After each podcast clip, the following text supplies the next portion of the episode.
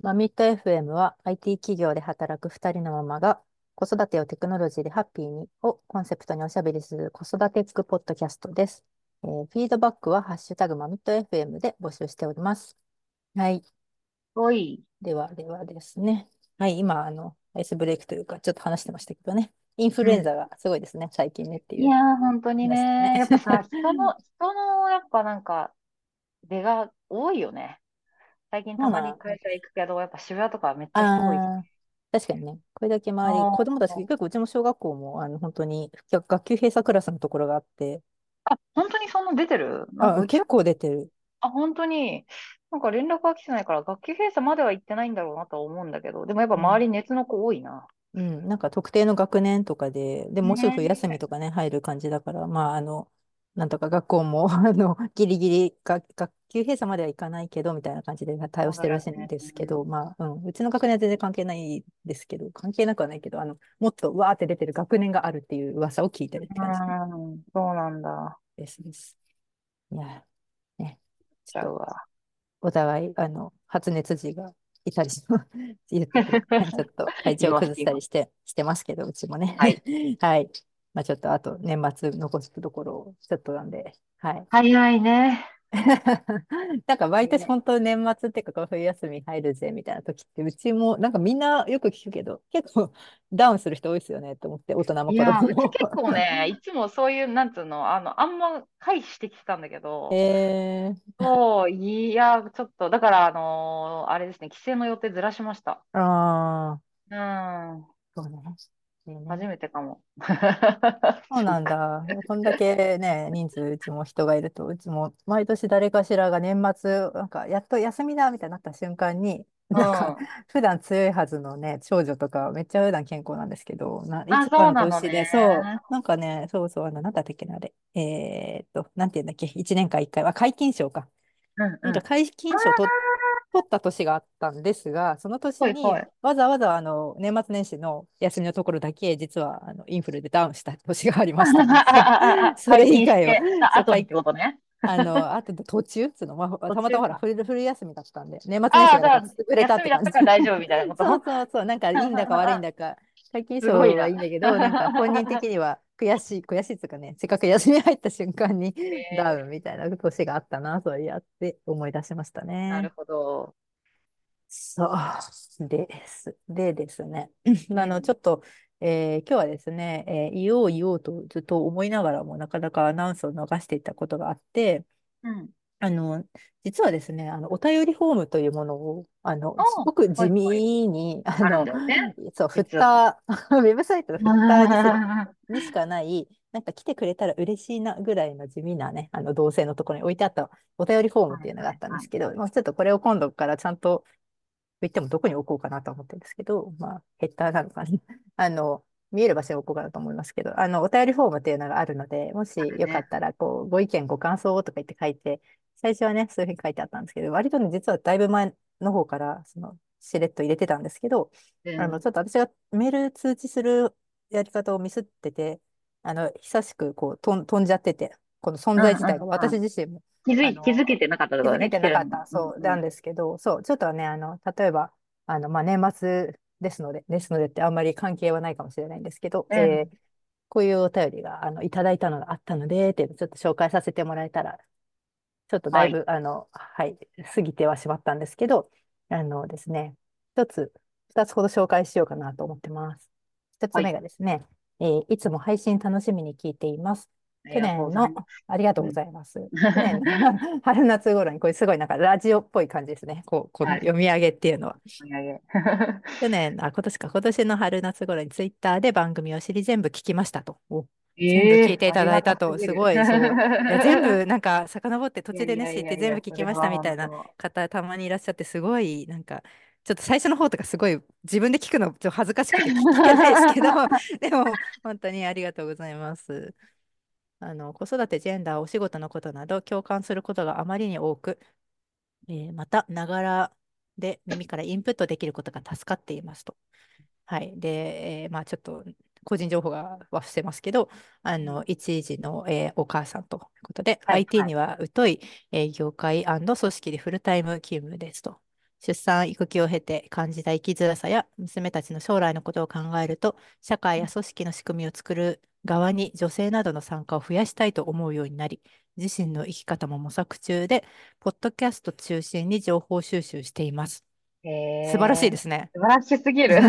素晴らし素いモチベーション。で、えっと。周りの知人で配信のような、えー話題で盛り上がれる方がおらず、ちょっとあの非あエンジニアの方あ、ということで、えーマイクラ自作 PC、お小遣いアプリなど参考になりまくりでした。えー家庭の中でのデジタル活用方法、他にもあれば知りたいですと。それと質問です。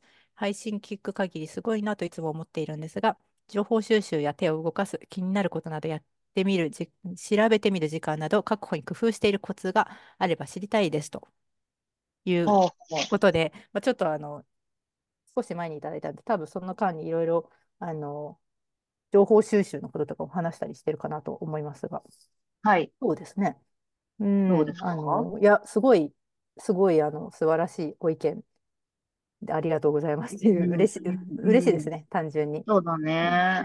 確かに。私たちはやっぱ IT 業界で働いてるから、こういううん。なんかそのね、し効率化とかって割となんか、いや、そう結構そんね。な当たり前になんかやんなきゃみたいな感じのうん、なんかそう、情報収集、は。インプッうん。トの効率化っていうのが、なんだろう、生活の一部というか、一部業、だね。業務のうん。一部というか、うだよんか意識、意識してやってるとかっていうよりも、多分スラックとかでも、な、なんかいろんなエンジニアが入ってるチャンネルとかで、なんかもうしょっちゅうみんながインプット、アウトプットしてる専用のチャンネルっていうのがやっぱあるんですよね。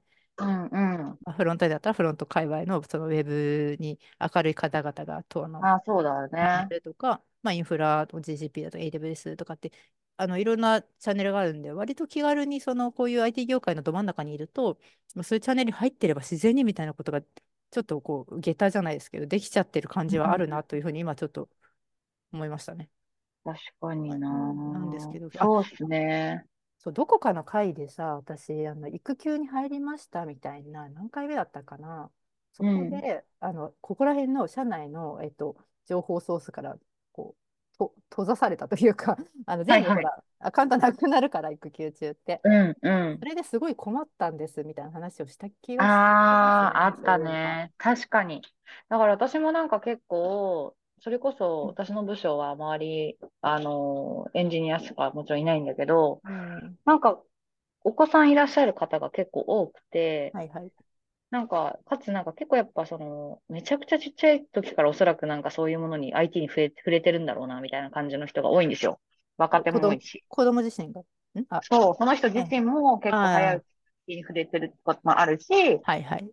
それがゆえに自分のお子さんにももちろんなんか当たり前にそういうものを与えてる人が多い。なるほど。若いし、だから、もっと一回り下の世代でね。うんうん。う。うん。だからなんか結構そういう若い子とかに、え、ちっちゃい時どういう感じだったの？とか、うん、うん、お子さんなんか今度どういう、なんか今何とか、何やってるんですか？とか、うん結構聞く機会があるから、それで結構なんか、あ、情報入れちゃってるなっていうのはあるな。まあ、なんかね、周りにそういう人がいるっていうのはやっぱ大きいですよね。でかいね。だうからそれ以外ん。でた確かにその情報収集どうする問題は。そうですね。ちょっとこれはエンジニアによった話かもしれないですけど、あの今見つけたのが、本当に3回目とか で、第うん3回うん。で育休中のインプットっていうタイトルで一応話あしてはいあ、確かに。うんうん。ますね。ただこれかなりあのポッドキャスト、うん、でも、ね、このお便りいただいた方も、ポッドキャストで結構あの収収集してるっていう話だったんで、あのすごいいいうん。と思うんですよ。ポッドキャストは本当だから、ね、割と業界の,、まあ、あの明るい方たちがわーって喋ってる人たちが多いので、そうね、そうね。うん、結構聞きやすいものもね、あ、なんつうの、そのトピック的にこう、ガチじゃないやつ あのとかもうん。選べばあうん。るから、いろいろ。うんうん、なんかそうです。ポッドキャストは本当いい、いいあの情報ソースというか、私はすうごい聞き入んってますね。あの、本当隙間でできるから。あと私やっぱピクセル使ってるがゆえなのかわかんないけど、結構そういうので検索した結果が レコメンドに反映あされるときはある。ー、ピクセル？っていうか、なんか、だ、たどうなんだろう。私はまあ iOS ですけど、なんか Chrome で、ニュー、あの、スマホの方でね、Chrome で新しいタブ開くと、結構そのね、自分の履歴からのレあ、コメンド、そうそうそそっから行くことすごい多いから、確かに。う。うん、私もだから、そう、なんか私は多分その端末がピクセルだから、検索窓うん。をうんクリックするだけで、下にニュースがバーって出てくるうんんだよね。で、なんかそ。こに結構なんか、自分が気にしてるトピックスのものは流れてくるようにな、ってはいはい。んな、みたいな。そうね、離そうだ。ね。だからなんか、まあまあ嫌なだって思う時もあるけど、便利だなって思う時も結構ある。そう、そこね。私は結構ね、便利派なんで、あ、う全然ん、そういう、あの、復帰とか、割と全部アクセプト、オールし、ちゃうタイプ。う 何でもかんで。で、広告とかも、割とね、自分にマッチしたのが出てきてくれるっていうのは嬉しいと思ってるんですよ。あん、の、うん、子供の習い事とかもなんか、え、こんなのあんのみたいなの出てきたりするから。うん。まあ、そういうので、まあ、そこはちょっと本当、好き嫌いあるというか、絶対。嫌だっていう人もいるんですけど、うん、私は割と、あの、傾向を、あの、はい、提供して、レコメンドって方法も、まあ、一つね、あの、まあ、受動でできるからいいですよね。うんそうだね。うん。なんかやっぱそういうね、確かに情報共有のそのコミュニティみたいなのがあってもいいのかもしれないね。なまあ、んかそうういうの。すね。だから、こういう、まあ、 Slack コミュニティとかに入るとかですかね。非エンジニアとかで、まあ、そういうデジタル周りの、マーミット FM でなんかあれか、スラック、うん、コミュニティスク作る。ラックとか作ってみてもいいのか。確かに、確かに。あ、なるほど。コミュニティ、かせっかく。ハブとかやってるからさ、確かに。あ、ね。ナイス。そしたら別にさ、なんかエンジニアじゃなくても入れるうんうん。し、なんか育休とか、まあそれこそエンジニはいア、まあそのはいはい。ね、クリエイターなんでもいいけど、ちょっと育休は、育、えー育休で会社離れちゃって、そういう情。報から離れましたみたいな人もなんか、あ、いいっすね。こういうの便利でしたよみたいなんで、なんかできそうだよね。スラックとディスコードどうすればいいんですかね。ディスコードかな？でもディスコードはさ、割とその IT 業界じゃないとか、ゲー、ムめっちゃやるとかいう人じゃ、人以外はどうなんだろうね。入りにくいのかなってちょっと思っわかる。ハー。ドル高いですよね、ディスコーまあ、ド最初。ハードルが、うん、若干高いかなとは思うよね。ね技術コミュニティ感はありますけどね、すごいなんかギークな 人がる。多い、あの多いっていうイメージあ、はありますけど、そっちを打ち出すんだったら確かにディスコードでもいいかなと思うけど、ん、まあ、裾あ、野を広げるんだったらどっ。ちがいいのか問題はあるよね。ちょっとじゃあ、これは考えてみましょいろいろ考えてみましょう。う。うん。あ、ありがとうございます。めっちゃご意見、あの、助かります。うん、はい。で、あとですね、うん。あともう一個ほどですね。はい。ちょっと、あの、結構個人情報のところは、あの、飛ばさせていただこうと思うんですが、あの、そうですね、12回目の、えー、26、6分あたりで、ライフイベントの可視化というお話、これは本当に重要ですと。えーうん、私は、まあ、あの、お子さん2人がですね、10個離れているおかげで、えー上のお子さんで1回経験したことが、えー第2子以降は各方面で十分な準備ができました。今うん、思えば、えー上の子の時に誰か教えてよって感じですと。うん。で、わかえっとですね、これすごいわかるですね。う、う上の子で結構、まあ、わかる。どうしてもね、あの、私も自分がそうだったから悪いなとは思うんですけど、うんやっぱりどうしてもわかんないから、上の子でこう、いろいろ検、検証っていうか実験台みたいになっちゃうなっていうのはありますよね。はい。いやー、そうだよね。でもまあ、これもうきっと今に限らず、どの世代でも、うちの母親も言ってたけど、まあね。やっぱあんたの時はあんたが長女だったからさ、みたいな、い、いろいろやってあげられなくてごめんねとかたまに言われてたうことあったけん、そうど、なんだ。そう。で、かつやっぱ今ってなんていうの、その、地域コミュニティとかも割となんかその、か、なんていうの、あんまなんか頻繁になんかうそのコミュん、ニケーション取るってこともないからうん、さ、うん。近所の、例えばちょっと上の人からこういう情報を聞くとかもさ、うん場合によってはなかなかなかったりするんじゃないかなとそう、思って。そうです。そういうのはないですよね。ないよね。だから実は、実はこれごめんなさい。続きがあったんですけど。違いますね。割と、あの、結構長文なんで、あの、飛ばし飛ば。し書いちゃう。ごめんなさい。そう。いやいや、私が、長男、長男って、はい、あの、長男にはこういう詩をたくさんさせてもらいましたが、最も学ばせてもらったのは、子育てはいつか本当に終わるということっていう、ちょっと重たあめな言葉がそう。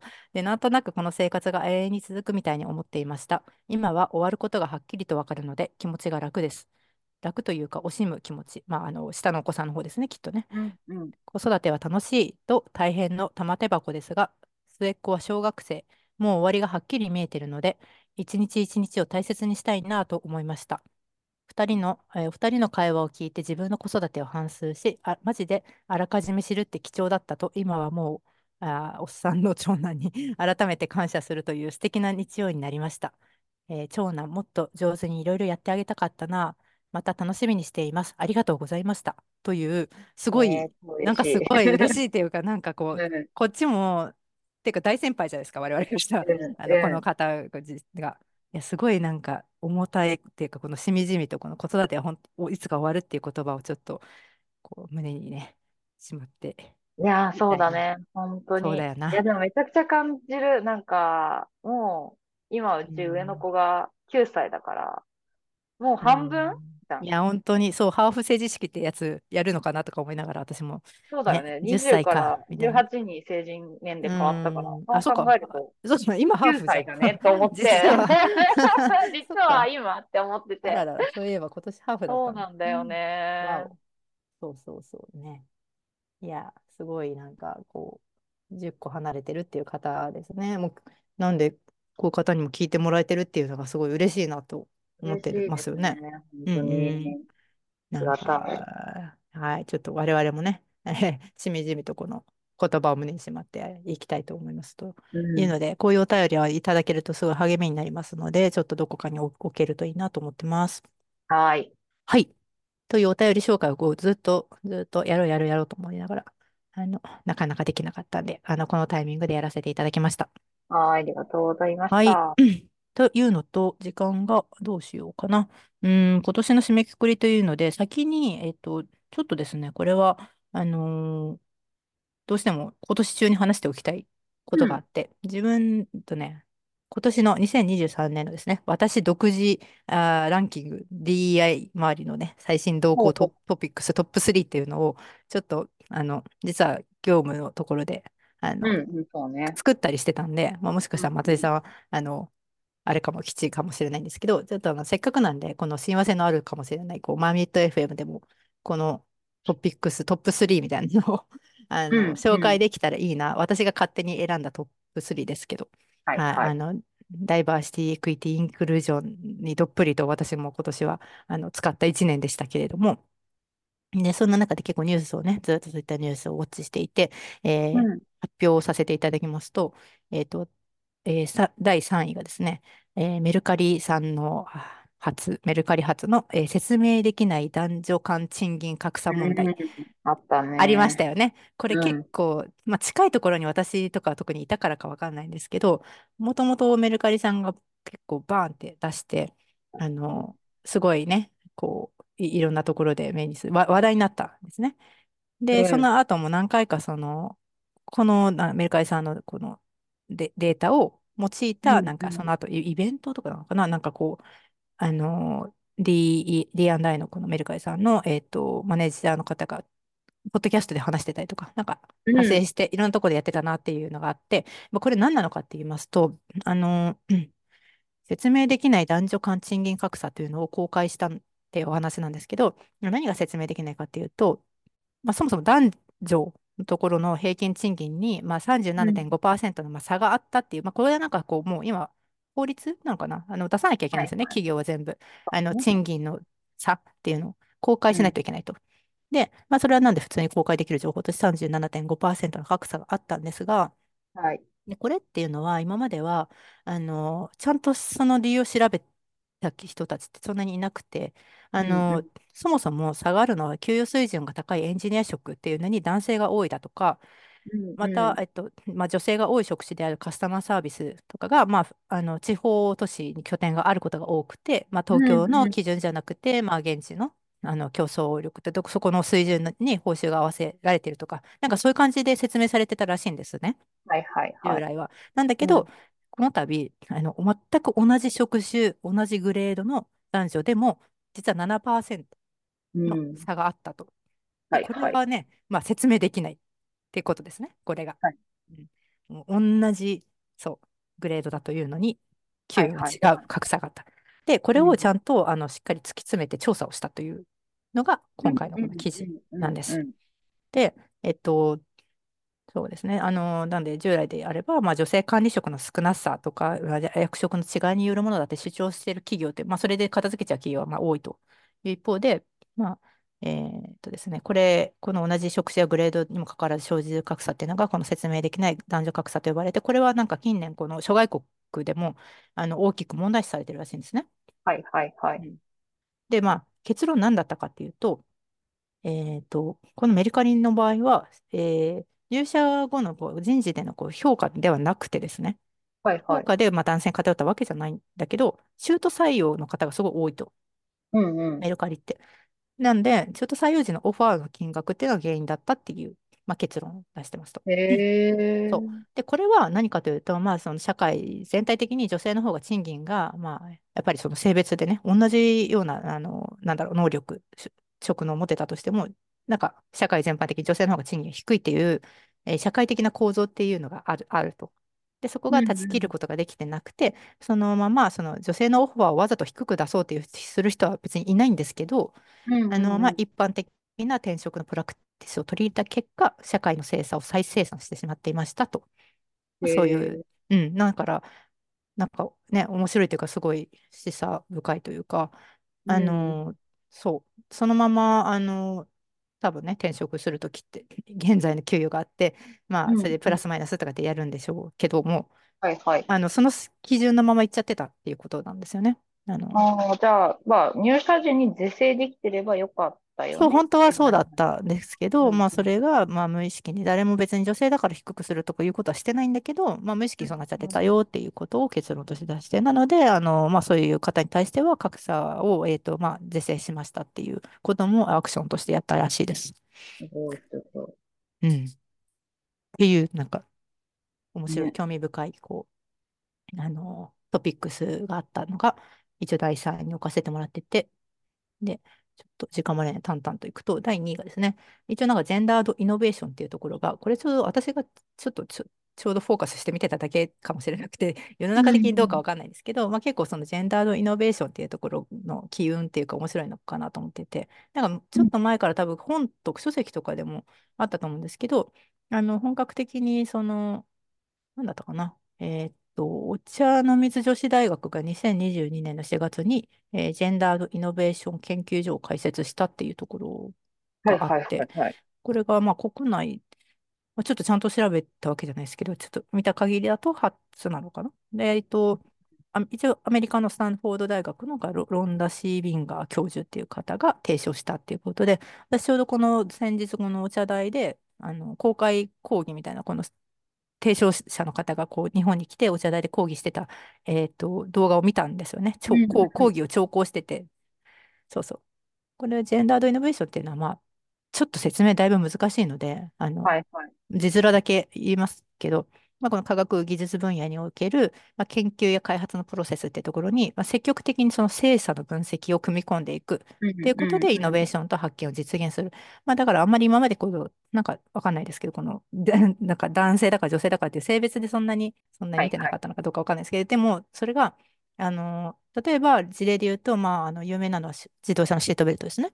うん。あ衝突実験で男性の、まあ、人形が使用されていたことがうん。から、まあ、女性ドラ、ドライバーの重傷率とか、妊婦が事故に遭った際の胎児の死亡率が、まあ、事実高かったってことがあったらしいとか、はいはい。まあ、あとは臨床実験や動物実験は、えーまあ、男性やオスが被験者となる場合が多いとういうので、んうん。まあ、やっぱりその女性にだけ悪影響を及ぼす薬の開発っていうのが、まあ、なんか、うん、多かった、多いっていうのは、もうこれも事実としてある。で、なるほど。まあ、反対に、あの、これまで骨粗しょう症っていうのが、女性特有の、まあ、疾患っていうふうにされてきたから、まあ、うんなんか、うん。女性のものみたいな感じで、こう、いろいろ開発されてきたらしいんですね。はいはいはい。なんだけど、実は骨、えっと、その骨粗しょう症に関連する、なんだこれ、か、こ関節骨折っていうのを患った人の実は3分の1は男性であったと。うんうんうん。で、その骨折後の、まあ、これに関連したね、骨折後の死亡率っていうのは男性の方が高い。な3分の1男性なのはいに、男性の方が死亡率高いっていうのは、まあ、何か、あの、問題があるっていうことで、はいはいまあ、はい。診断とか治療の方法が見直されてるって、こういうところで、なんかこう、あの、積極的に、まあ、その生物学的な性別もそうだし、あとはなんか面白いなと思ったのが、あの、社会、あの、ジェ、ジェンダー、あの、うん生物学的な性別じゃなくて、社会的な性別みたいなところがあると思うんですけど、うんあの、まあ、男例えばその国によっては男性は痛みに強いとされている国？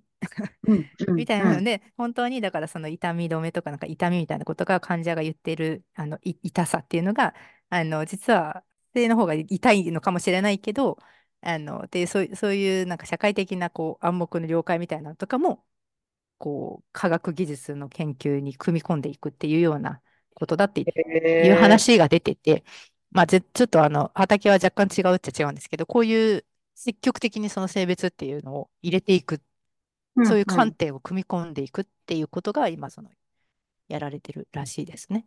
えー、あんまり聞いたことなかったんで、ジェンダードイノベーション自体は。あの、はいはい。っていうのと、まあ、あとは、で、第1位までいきますと、あの、あれですね。やっぱり大学工学経営学部の女子枠導入の動きっていうところですね。うんうん。まあ、これもかなり、あの、今年すごいよ、よく見た。だね。なんかも、うんなんか今年なんだ。そっか。結構なんかすいっぱいニュース聞いたから、これは。うん、ちょっとこれもやっぱりちょうどね、注目してる場所にいたからかもっていうのはありますが、うんあのーうん、まとめみたいな記事がこの前あったんで、ちょっと見てきたんですけど、あの、持ってきたんですけど、まあ、2024年度の大学入試の女子枠の導入大学っていうのがもう23校あるということですね。もう東工大とか、まあ、芝浦工業大学、えーはいはい東京理科大学などの私立もなるほどねある。うんうん。とか。で、続く25、2025年入試でももう9個の大学が女子枠の設置をもう予定してる。で、うん一覧でその女子枠のある学部を見ると圧倒的に工学部系統が多いらしいと。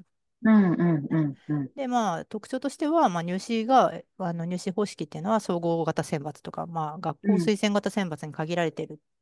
まあ、これは、なんだろう、我々で言うと AO みたいな感じなのかはいはないと思ってますけど、なんで、まあ、志望理由書とか、その、なんだろうな、あの面接っていうのを通して、まあ、適正っていうのを丁寧に見るっていう意図らしいですね。うん一応そのし試験みたいなのも受けるのかね。